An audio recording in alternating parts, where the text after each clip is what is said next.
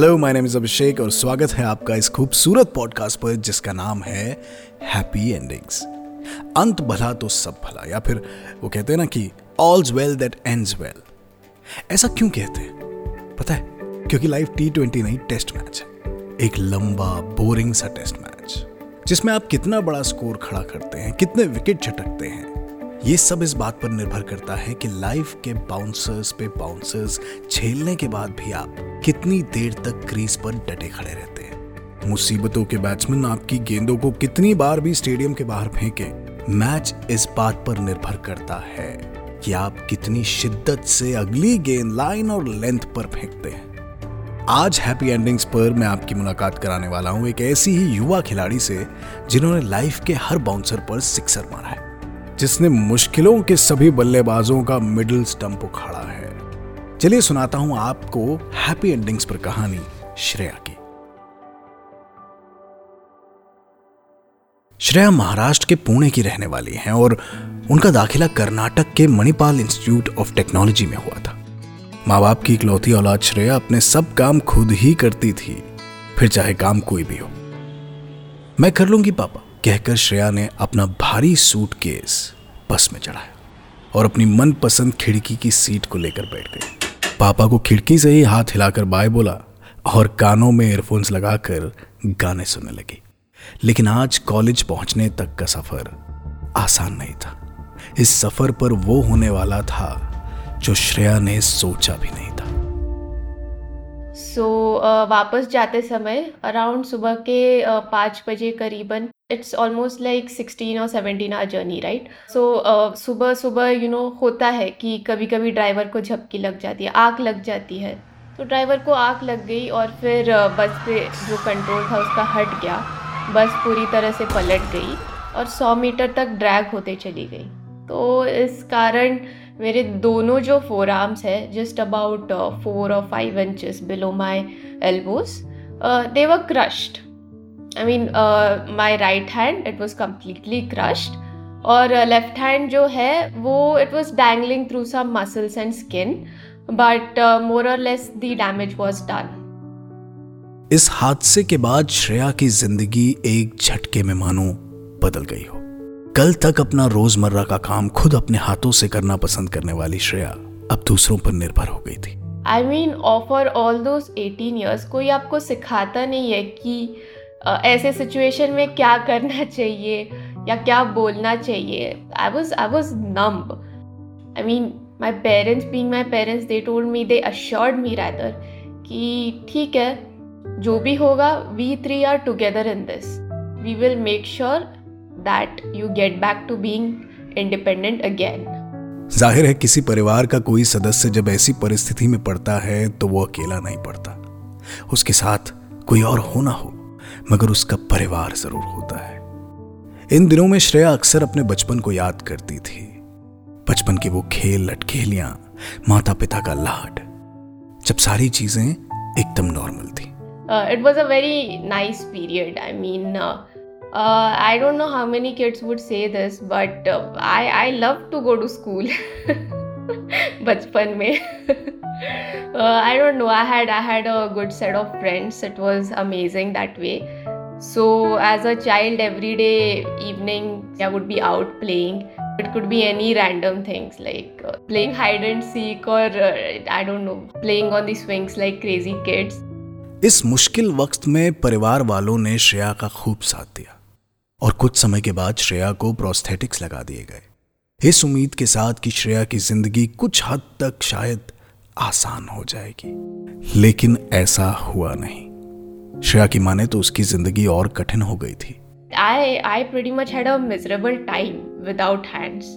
I think uh, most of the people who lose their uh, whatever one hand, two hands, or even you know lower limbs for that matter, you will be in a dark phase.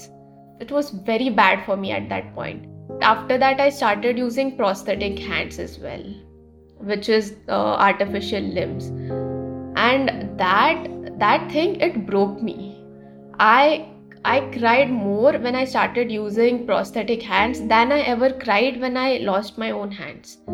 Shreya ये महसूस करने लगी कि हमेशा तो इन मशीनी हाथों के साथ नहीं रहा जा सकता लेकिन उसके पास अब तक कोई दूसरा विकल्प नहीं था पर कभी ना हार मानने वाली श्रेया ये मानना ही नहीं चाहती थी कि अब बाकी की ज़िंदगी वो मशीनी हाथों के साथ जीने वाली है।